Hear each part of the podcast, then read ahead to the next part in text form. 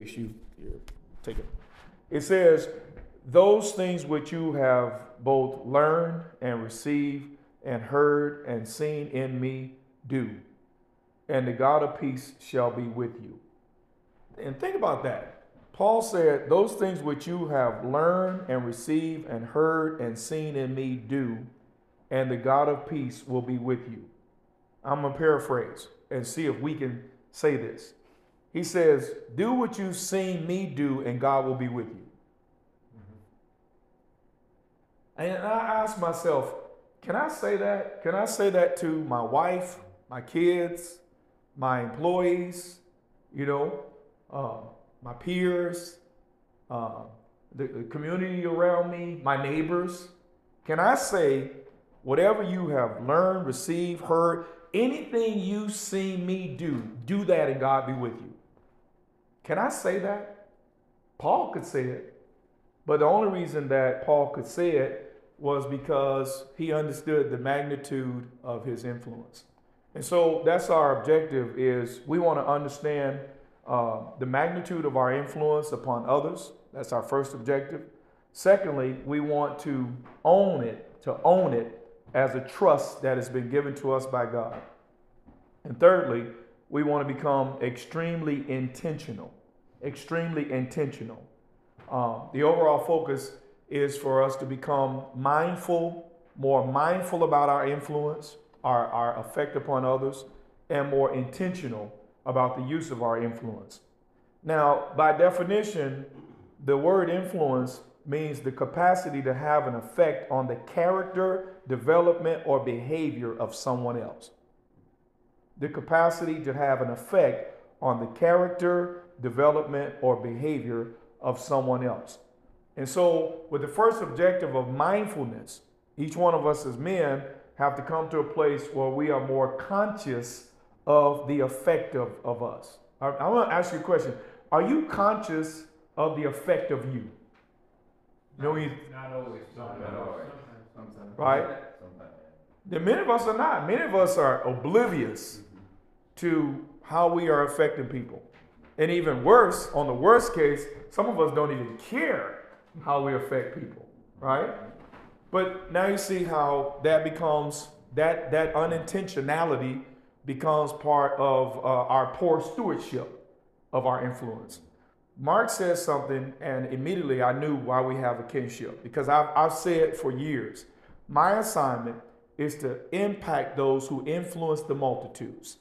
I pastor pastors and oversee 100 churches and parachurch organizations.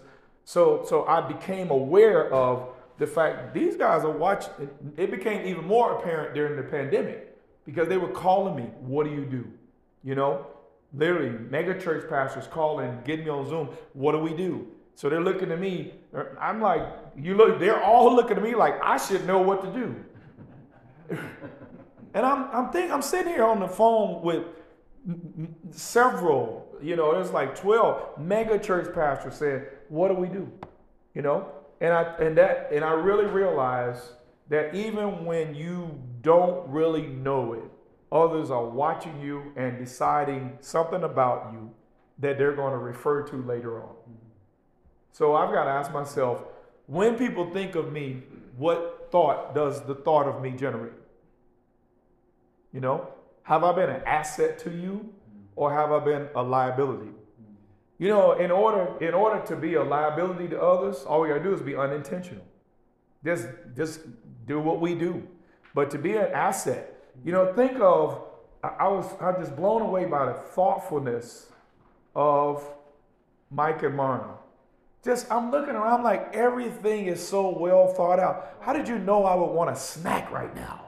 You know, I mean, why did you put this here?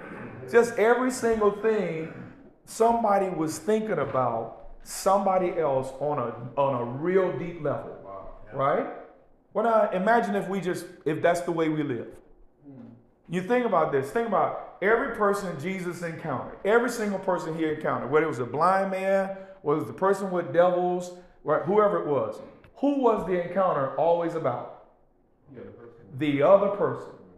It, the encounter, he never made the encounter about himself. He never, he didn't respond badly or poorly to rejection. Because if I respond poorly to rejection, I make it about me. Right? He was he was aware of it, but he didn't respond badly to it. You know, he went to his own, his own received him not. He still died for him. He didn't need people to respond favorably in order to carry out his assignment because he knew he was for them even when they didn't know what was good for them. He knew he was for them. So the point is that we have to, you know, we have to be mindful. We have to grow in mindfulness, being conscious of the effect of ourselves upon other people. And then, secondly, coming into intentionality, from mindfulness to intentionality. So, mindfulness is simply growing in the consciousness that I'm having an effect on people around me and, and being mindful that I'm, I'm always having an effect. And intentionality is being masterful. In other words, using that reality like an artist uses a brush to paint a masterpiece. Say, not only am I mindful of my effect upon you, I'm going to use it to make sure that I affect you in such a way that God will be glorified in your life as a result of my impact. That's in, and that's what that that's what intentionality looks like. You know, that's what it looks like. Now, here's the distraction. This isn't on your notes, but these two scriptures.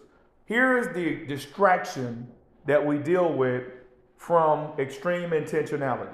And, and it'll shock you what the, the distraction from the assignment. Say, say, my, say my influence, my influence has an assignment. Has an assignment. Now, this is the distraction from the assignment, right? And, and it'll blow you away when you hear it. This is the, the excuse we make, the statement we make that becomes a distraction from the assignment behind our influence. You ready for it? Nobody's perfect. That thought is the distraction. That's the distraction. Because I want you to think about this. Matthew chapter 5, verse 48, Jesus commanded us, Be ye perfect as your Father in heaven is perfect. Right? Philippians chapter 3, verse 14. Paul said, I press toward the what? The what? The goal of the, the, the mark of the what?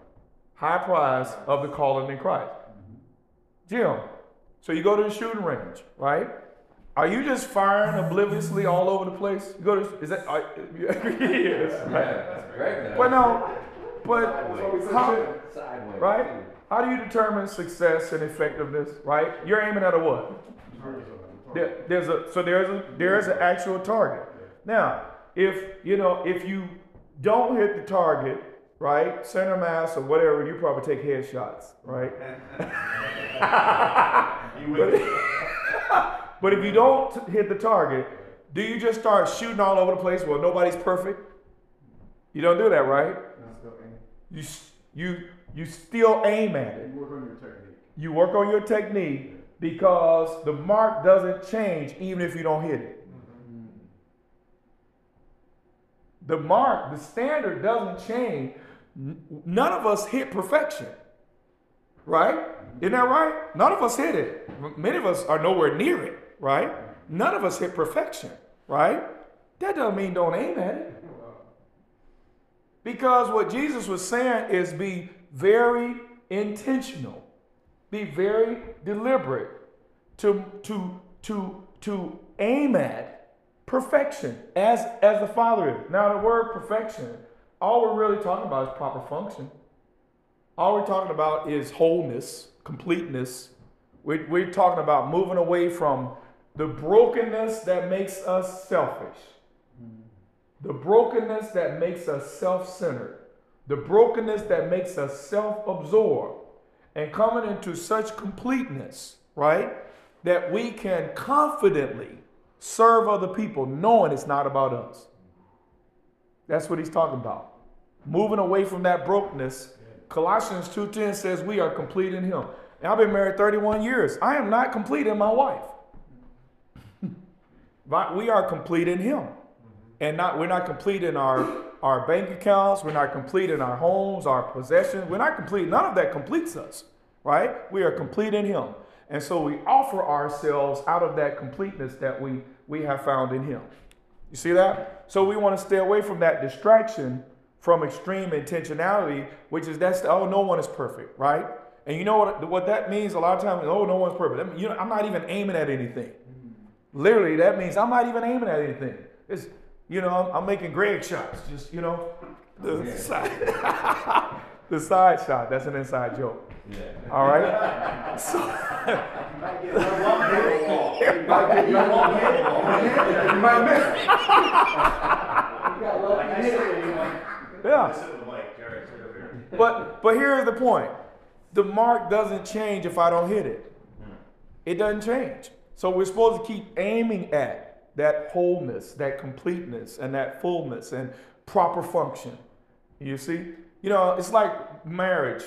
I've been married to the same woman for 31 years. I'm the baby of the married group, obviously, but I've been married to the same woman for 31 years. And I love my wife unconditionally and unreservedly, deeply from the heart. And and uh, you know, when I talk to men, especially about marriage, I said, "You want to know why I love my wife deeply and uh, unreservedly?" I said, "Because God's love and I'm His kid." Simple as that. The reason I love my wife is because God, God is love and I am love's child. And so what I am to my wife is between me and God. It's a vertical relationship. She's the human beneficiary of a relationship between me and God. So I don't I don't care what she does. I care what I do. I want to be intentional with my behavior toward her and and then I believe I will reap what I sow. Amen. Right? You can't be the kind of person I plan on being and not having her God's going to do something to her that's going to cause her to come back toward me with that, that measure, but I'm not concerned about what she does. I'm concerned about what I do. I have to be the one being intentional about my influence in her life. I was telling uh, one of the guys that um, one of the reasons my wife came to Christ is because I, I had so much joy and peace. She thought I had a girlfriend at church. True story. Her her exact words. She said, "I'm gonna find out who that heifer is." That was her exact. My wife came to church because her nothing, and I'm telling you, we went through we went through a time where you know my wife she was really afraid of being a first lady, and she knew I was called a pastor. It's like I don't want any of that. You know, I don't want any of that. And plus, all church people are hypocrites. I don't want anything to do with that. It's true story. So so I'm like, so God, I, I'm seeking God. What do I do? She doesn't want church. She doesn't want. You know what He told me? Leave her alone. He says, You leave her alone. You're not the Holy Spirit. And the Lord said to me, As long as your hands are on it, mine are off. He said, I won't put my hands on it until you take yours off. He said, Leave her alone. He's, just walk with me. I was so full of the Holy Spirit, transformed by the power of God. She knew what I was before because we've been together since teenagers, right? We've been together so long. My, my wife was one of my girlfriends. so it's like that. So, true story. It's true story. So when I when I got born again, she's like, nah, this ain't real. She's like, and she tried me to like a bridge when they drive heavy stuff over to make sure it won't break. The load bearing test. That's what I went through in my marriage. She tried me. She tried my soul. Wow. And but I was so full of joy and peace that it made her curious, and that's what brought her to Christ. Amen. But it was important that I completely took my hands off trying to manipulate her into being something that benefits me. That, that's ungodly. That's ungodly. He says, No, you'll you'll transform this entire house. What if you knew your home is becoming whatever you are? What if you knew as, as the husband, what if you knew your home is becoming whatever you are? Ha, never had, never forget, Jesus is the captain of our salvation, right? So I was praying about her, her mindset, right? How's this mindset going to change, right? And the Lord showed me a boat. I was at the front. I'm the captain. Like Jesus is the captain of our salvation. My wife's on the tail end complaining she doesn't want to go where we're going. And he, I never forget, the Lord said, Son, he says, You're the captain of the ship. Just keep driving. he says, She's going where you're going. It doesn't matter how much, no, she's going where you're going. But now, if you turn around and start engaging her resistance, you're going to crash. Mm. Your job is to know where you're going and stay on course. She's going wherever you wherever you going, that's where she's going also. So anyway, I don't know who that's for, but that's that's how God began to temper me and move me away from any vestige of control and manipulation to try to force change, you know, and come into a place where God, it, it's, it's, you know, once we can hear and be led by the Spirit of God, we no longer need to control anything. Control is no longer a factor when you can hear and be led because that becomes the thing that motivates and that guides and proves to always work out exactly as God has purpose for our lives. Does that make sense? Yeah.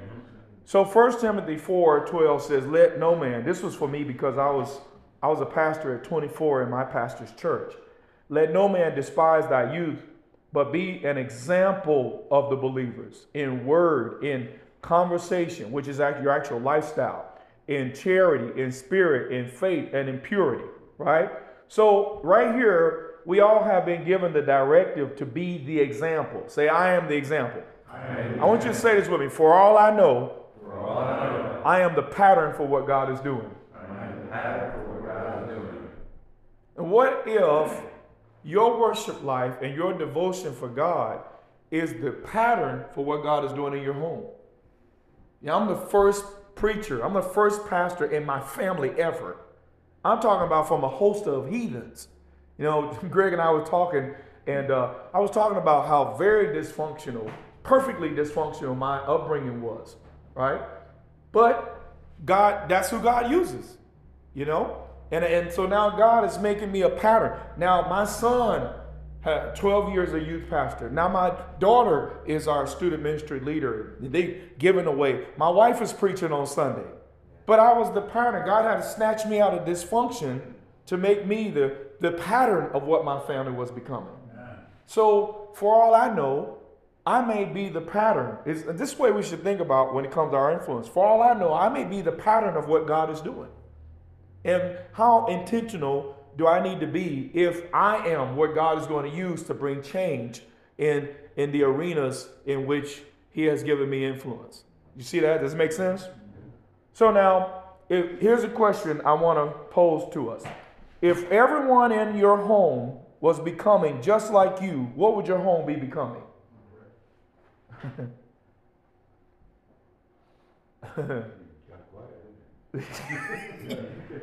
if everyone in my home was becoming just like me, what is my home becoming? Are you asking?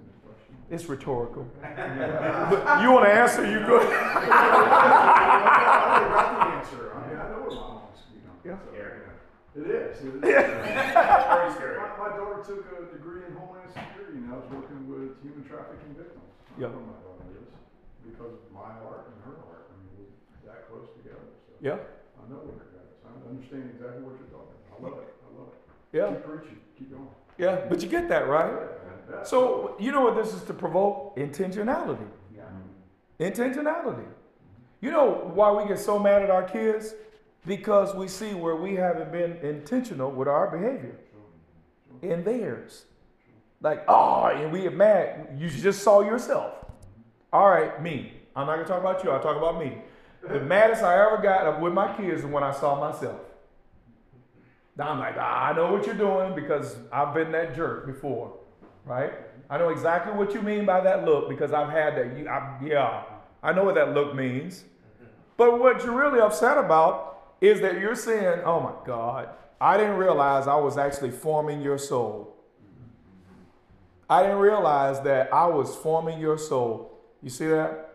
You know, I think about I think about uh, when my kids were coming up. My daughter's 27 now; she's having a baby next month, and uh, and I think about how strong she is, and and and organized, and you know, she's got her degree in mass communication. She also works for me. She's on my payroll, and so she's got several things going on, right?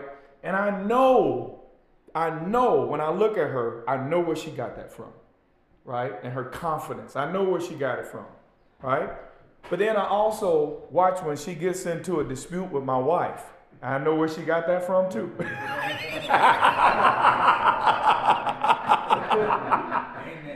and I'm like, that is me. That is me.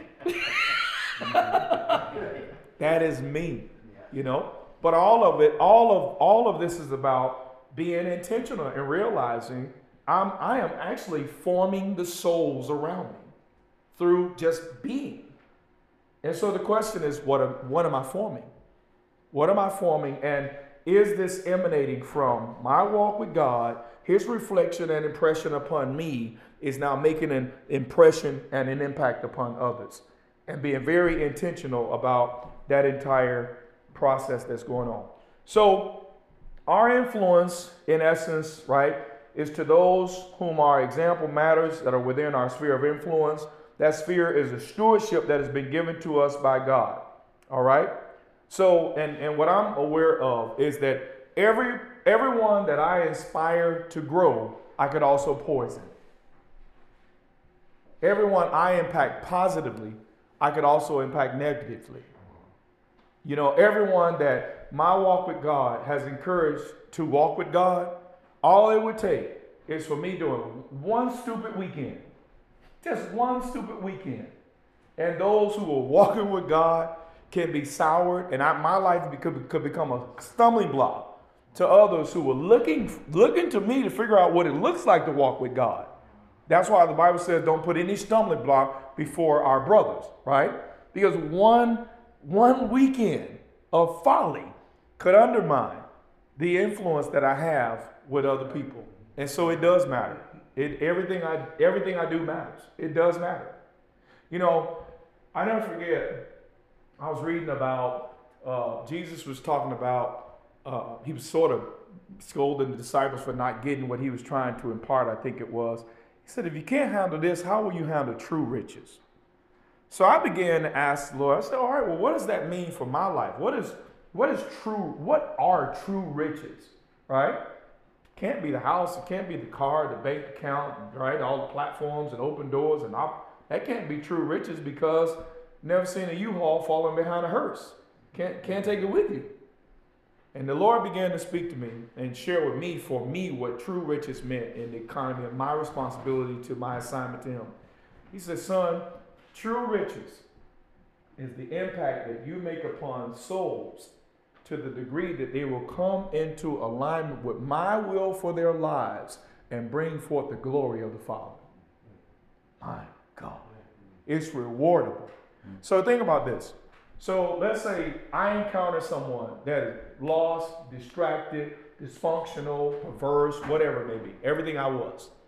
And now my influence, God uses my influence through the power of the Holy Spirit to help them to, to come alive, to be awakened to who they are, right? Through counseling, we break the yokes off of their mind that keep them from seeing, you know, what it is God wants them to see and processing things the proper way. Through help through assessment, we help them to identify their gifts, their callings, how God wants them to use their their uh, their lives for His glory. So now, as a result of my influence in this person's life through the power of the Holy Spirit, they now are functioning in a mode where they are fulfilling designer's intent. They're functioning in life exactly as God has intended. You know what that's called? glory. Glory. Herein is my Father glorified that you bear much fruit. So, glory is the satisfaction of intent.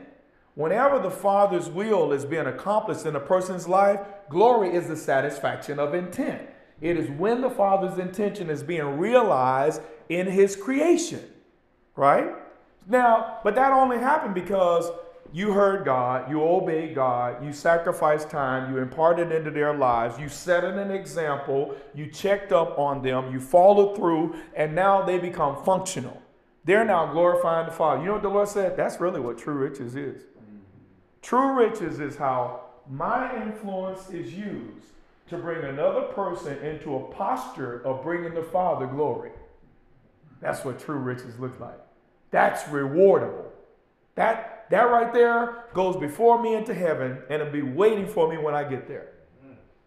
That's now, but what is that? The stewardship of my what?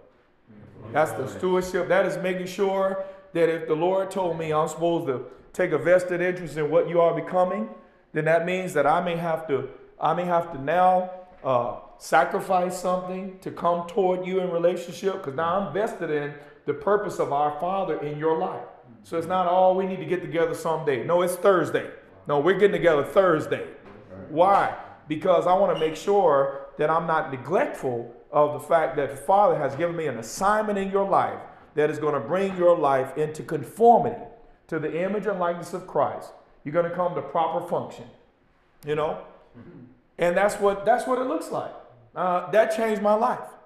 That changed my life because now it means right. And this is what I do. Every we have a lot of people joining our church. During the pandemic, we had over 200 people join our church just during the pandemic. And I want to meet every one of them. Because there's one thing I want to do. I want to, I want, and I pray, Lord, show me my assignment in this person's life. I want to know my assignment. So that as I'm interacting with them, I can be mindful that there's a reason God brought this person into my sphere of influence. You know, sometimes I could see brokenness that I know came from their upbringing. I, quite frankly, sometimes I can see perversion. I know that it's perversion. It doesn't matter. I just want to know what my assignment is. Why? So that I can be intentional in my engagement of them. You know, there's some people that when I meet them, I'm like, they need a father. They, this person needs a father. And so I want to make sure that I engage them in a fatherly manner. So, so I'm thinking of my kids when I'm dealing with this fully grown person. I'm thinking of my kids and how I can minister to the void that they have in their life because they were dropped in the fathering paradigm. Does that make sense? Everything about it is intentional. See, Lord, what is my, before I came here, Lord, show me purpose for which you brought me to this moment with, with these men. I want to know what I'm supposed to receive from them. I want to know what I'm supposed to impart. I don't want to assume anything. I want to I want to make sure that I don't waste this opportunity. Here's the ministry in giving and receiving. Scripture said the ministry is in giving and receiving. It's always a two-way street. All right? That brings me to another point about the stewardship of our influence. Say I'm the man in the middle. Say that with me. I'm the man in the middle. Every one of us, I think you alluded to it, and I'm, a, I'm a, something I've taught along the same line. Every one of us should be the man in the middle. We should have someone who see it as their assignment to influence us. And we should have someone that we see it as our assignment to influence them. That's called the cycle of mentorship. We should always be the person in the middle. We should, and if if you're not in the middle, you're not growing. If you're not in the middle, you're not growing. Because all you know, you know, it's like my messages. I don't learn anything from my messages. I already know my message.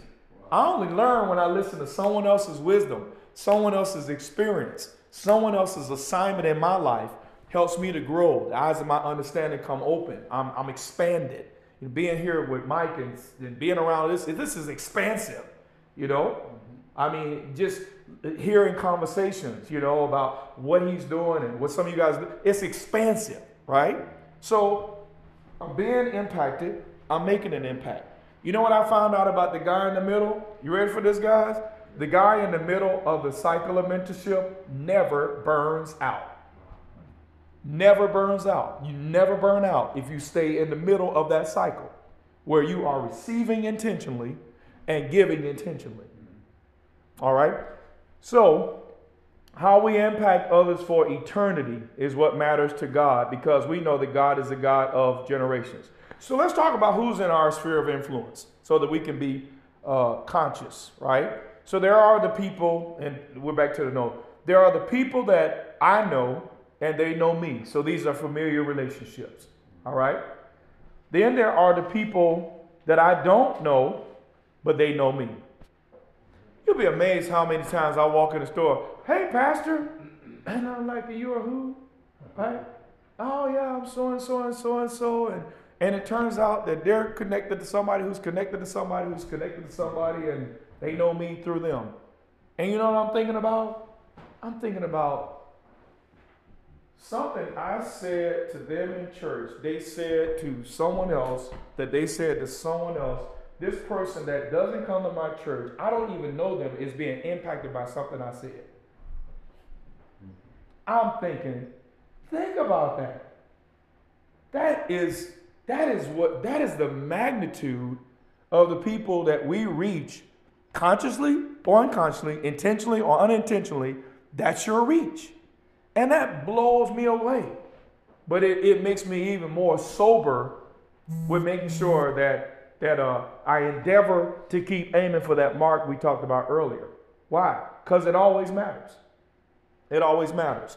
So, thirdly, there are people that don't know you but are directly affected by your behavior, like your neighbors, if your music is loud, you know, you know, or your uh, grass is not kept up and they have to drive by looking at it, thinking about what's happening to the value of their home.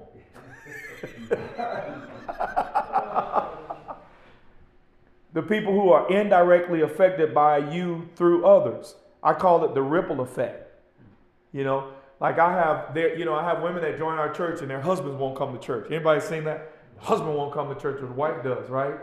But then, literally, they have an argument. He repeats my sermon back to her. I'm like, isn't that something?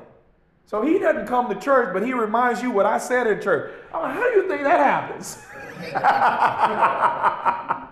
True story, right? The ripple effect. The people you interact with that you don't know and who don't know you. These are called strangers, right? Do we do we care about strangers? You think about that. Do we care about strangers? Hebrews 13, 2 says, Be not forgetful to entertain strangers, for thereby some have entertained angels unaware. The stranger could be an angel. See? So even my influence upon strangers matter. It matters to God. Because remember, with us, nothing is an accident. Absolutely nothing is an accident. You know, I, I've, uh, I have a habit uh, in, my, in my wallet, I always keep fives, right? Because every time I come to the intersection, there's a guy standing there with a sign. I'm, I'm like, listen, it takes incredible humility to stand here with this sign. So I don't even care what you're going to do with this, right? God never told me to interview the poor to see what they were going to do with my $5. God says, give to the poor and you lend to the Lord. So I keep five so that I can give, and I keep in my car, I keep these little ABC cards of salvation. So I give them the ABCs of salvation and a $5 bill every time. Okay? But I never forget, we had some guy, Greg's been on my campus, right? So we had some guy, right? And he's out front and he's cutting a fit and he's you know, he's ready to fight everybody, and you know, he's, he's going off, right? And so it was, it seemed to be a dangerous situation. So I walked out, and the guy immediately began to calm down, right? And so I'm talking to him. I'm not matching his aggression, mm-hmm. you know. I'm not matching his energy and his aggression because I realize whatever you're fighting, you were fighting before you met me. Whatever you're fighting, Think about that when you run into people that are in a bad way. Whatever you're fighting, you were fighting before you met me. This is not my fight. So if it's not my fight, it's not my plight. So my assignment is to make sure that I come at you in the way that Christ would come at you. So the situation began to de-escalate. Now, as long as people were around him, he was ramped up and amped up. But when I walked out, and then when I when he finally calmed down, so I'm like, all right, well it's good now. You know, I'm gonna walk back, right? one of my employees told me, says, yeah, he says he knows you. I don't know who this guy is. I don't know what he's doing, right? It was a guy I handed one of the fives to by the highway, right? A stranger. But what turned something from a dangerous situation, because he was, he, was, he was there, he looked like he was ready to fight everybody, right? But what changed it to from a dangerous situation, right, is how I treated a stranger in an unrelated you know, this is by the interstate, miles away. And that's what I'm saying. Even the encounter with the stranger matters because influence is influence. All right? So this is my sphere of influence. It's also a stewardship. It is a trust given to me by God because, as I said earlier, God wants to be glorified. Right? God wants to be glorified. So, as such, it must be engaged intentionally. intentionally. I must realize my effect upon others. It must be accounted for as a trust. The Bible says, God, that every man will give account of himself to Jesus Christ. Every one of us, right? and then it must be managed properly. Now, mindful people do not manipulate, they cultivate.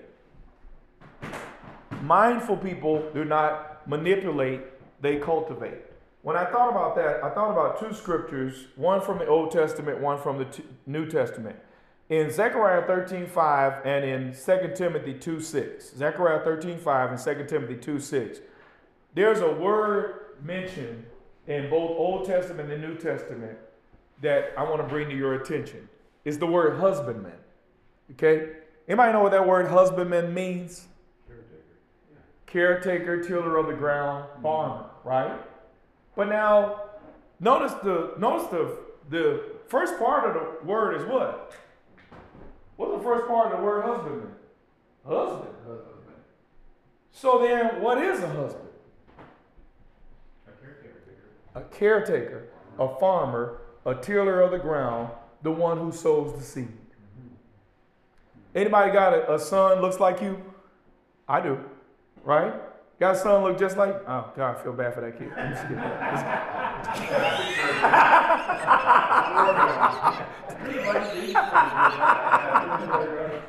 but, but now, all right. So who has a son look just like you, right? Brian, you got a son look like you? Got a kid look like you? Where Where'd you get him from? Where'd I get it from? Yeah, where'd you get him from? Where'd he come from? Uh, that's right. So, so, so it's just you had sex. So you had nothing. it was an immaculate conception. It was a one night stand. Would it be fair to? I'm sorry, Brian. Would it be fair to assume that he came out of your wife? Yeah. Is that right? Yeah. You were there. Her. Yeah. Sure. Yeah. So, so something came out of her, but it looks like you, and all you did was sow a seed.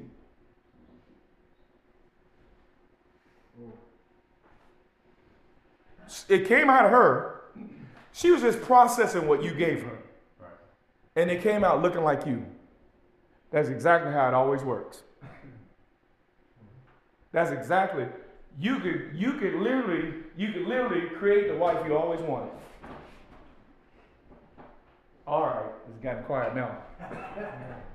I have the wife I always wanted now, after 31 years.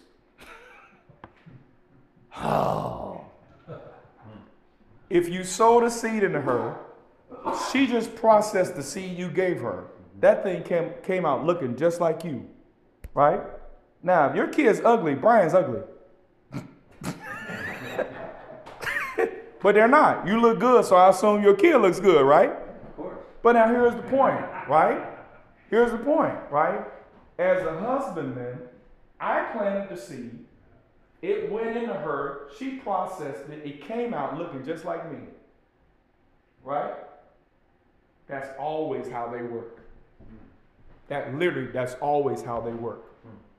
She's just giving back to you what you planted in her. So that means that you have to be intentional about the seed you saying is sowing. Saying is sowing. Whatever you say, it goes into her soul and it will show up in a conversation. You call it an argument. but whatever you say, whatever you plant, when you say it, you sow it. And whatever you sow, you're going to see it again. It works like that every single time. That makes sense? So we got to be mindful, for example, to not sow fear, to not, you know, to not sow the things in conversation that will create insecurity. Because the number one need of all women is to feel what? Secure. Right? So I got to think if I say this this way, will this make my wife feel more secure? If I avoid this conversation, is she going to feel secure?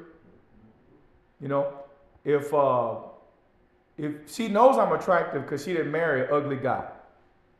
But if women come on to me and I don't tell her, is she gonna feel secure? See, no. Women come on to me, my wife is the first one I tell. Like, guess what this girl said? True story. We had a woman joined our church, right? Um, and she, not a not a Leah, a Rachel. Okay? Y'all know what I'm talking about. If you read your Bible, you know what I'm talking about. This girl was gorgeous. And the, the single guys, I noticed they changed their seats. You know, so right, gorgeous, right? She was a, a ballet dancer or something like that, and just gorgeous woman, right? But this woman, I'm sitting in my office one day. I get a call. She says, Apostle, she said, I'm gonna have to leave your church. I said, why, dog? I'm, you know, I'm, I'm getting on the defensive. I'm, I put on my dad voice. I'm like, why, daughter? What, you know, what's going on? She says, because I, I, uh, I keep having these dreams. I said, say on. She said, well, every time I, I go to sleep, I have these dreams about us having sex. So she goes on to describe her dream, and she says, so I'm having a hard time coming to church because every time I come to church, you know, I just, I, I want to lay hands on you. That's what she said. So I said to this woman, right, I said, I said, uh, daughter, I said, it's sad that you've never had, you know, you've never had masculine love that wasn't sexual. It's sad that you've never had a father love you the way I love you and I love everybody else here. I said, but ain't a chance in hell that's gonna happen. I said, ain't a chance in hell that's gonna happen. I said, secondly, I'm telling my wife. Ah. She hung up, I hung up the phone, called my wife. I said, Lisa, guess what happened? So I said, you know so and so? Yeah, I said, here's what she said. You know my wife said? I knew it. she already knows. There's a thousand women in this church. She already knows which one. She knows. She's your help me, which means she's been designed to spot danger in your environment. Wow. Thank you, Lord. Now you play dumb all you want to. she has been designed to spot predators in your environment. Because we're like this. Whosoever will let them come. We're ready to love everybody. Even those who don't want love. They want lust. Mm-hmm. Right? My wife's like, I knew it. I knew it. Right? That woman made a beeline straight for my influence. The enemy was trying to destroy my influence. That's what he was after, my influence and he used a very attractive woman to try to get to it. But now there's safety. Tell somebody next to you there's safety and accountability. So, right? You want to stop any sin. Tell your wife you're doing it. Oh, Lord. Tell your wife. That's it, man. She's like, hell no. Frank's up here like, hell no. because you know what she's going to do? How you doing with that? Gonna turn into a detective. Yeah. She's gonna turn into a detective, right? But now here's the thing: Do I want to? Do I want to get better, or do I want to struggle? See? Do I want to get better? Here, let me let you in on something. Okay? She already knows. Mm-hmm. Right? She already knows. You can't be one with somebody and not know what they're struggling with. That's not even possible. She already knows. She's waiting for you to be honest and see her as your partner. You know, I always tell men whenever you're having a hard time with your wife and she's doing whatever, you got to ask one question. One question. When God said he gave me a help me, was he lying? See? So it's not about she's nagging, she's complaining, she's arguing, she's negative, she's when God gave me a help me, was he lying? So you know the, the better question when she's being difficult or whatever, this is what I had to do. Lord, what are you trying to help me with? What are you trying to help me with? And you know what he would tell me when she's she's just being extra. And you know what he would say? I'm chipping rough edges off of you. So she gets to use her curse words and I don't? yeah, she using her curse words and I'm like, I remember curse words you won't let me use. How does she get to use hers? He says, I'm chipping rough edges off of you. I'm making a kinder, gentler version of you for where I am preparing you to go and for the multitudes I want you to impact. You know what God said to me? I need you to be so self controlled and learn how to master yourself so you can deal with anyone. Anyone. And you know where He does that? Right at home. Right where God, God does it at home with who matters the most to you. He tempers you. I have pastors ask me when they see the magnitude of our work, they say, Pastor, you know, what, Apostle, what, what is the one thing? You know, everybody wants to know, what is the secret? Yeah. Right? You know what I always tell them? and they're not ready to hear it. I say, I learned how to love one woman unconditionally, unreservedly. That's the secret. I learned how to make it about her, right? Uh, she is the she is the human beneficiary of my best self. Now, my best self, here's another thing, right? I don't need to get better for my wife. See, that's what keeps us from getting better. Is because we want it to be reciprocated. And that means that your orientation is not right. Me getting better is between me and God. She's the beneficiary. I chose when I said I do, she's the beneficiary of that better self, humanly speaking. But God is the orientation of that better self. Getting better is between me and him. She's the one I chose to demonstrate that selflessness towards. You see that? So it ain't about what she I don't care what she does. I care what I do. You see? I don't need things to be fair. I need to be obedient. God will never use us greatly. I don't know anyone God uses greatly at anything that needs everything to be fair. I don't know anyone. Because they figured out that anybody figured out that it's not fair? It's not. God seems to have rules for me that other people don't seem to even connect to. God has standards for me. You know, true story. God, people, people talk about me like there are bonus checks involved with talking about me. okay? Like there's money involved. And then I can't even return a negative word. Just he won't let me. He's like, nope, overlook the offense. Oh, uh, uh, herein do I exercise myself to remain offense free with God and man. I refuse to hold anything about about uh, uh, uh, against anyone for any length of time. That's between me and God. Offense free living. Doesn't matter what they do. It matters what I do. Does that make sense? And so I want to keep I want to keep proper influence with heaven more than anything else. All right. So anyway, let me wrap this up. So as such, our influence must be engaged intentionally, which means we must realize the effect we are having upon others. It must be treated as a trust, accounted for as a trust. It must be managed properly, right? And because mindfulness means we don't manipulate, say, I don't manipulate people to get my way. Say it with me. I don't manipulate people. I cultivate people.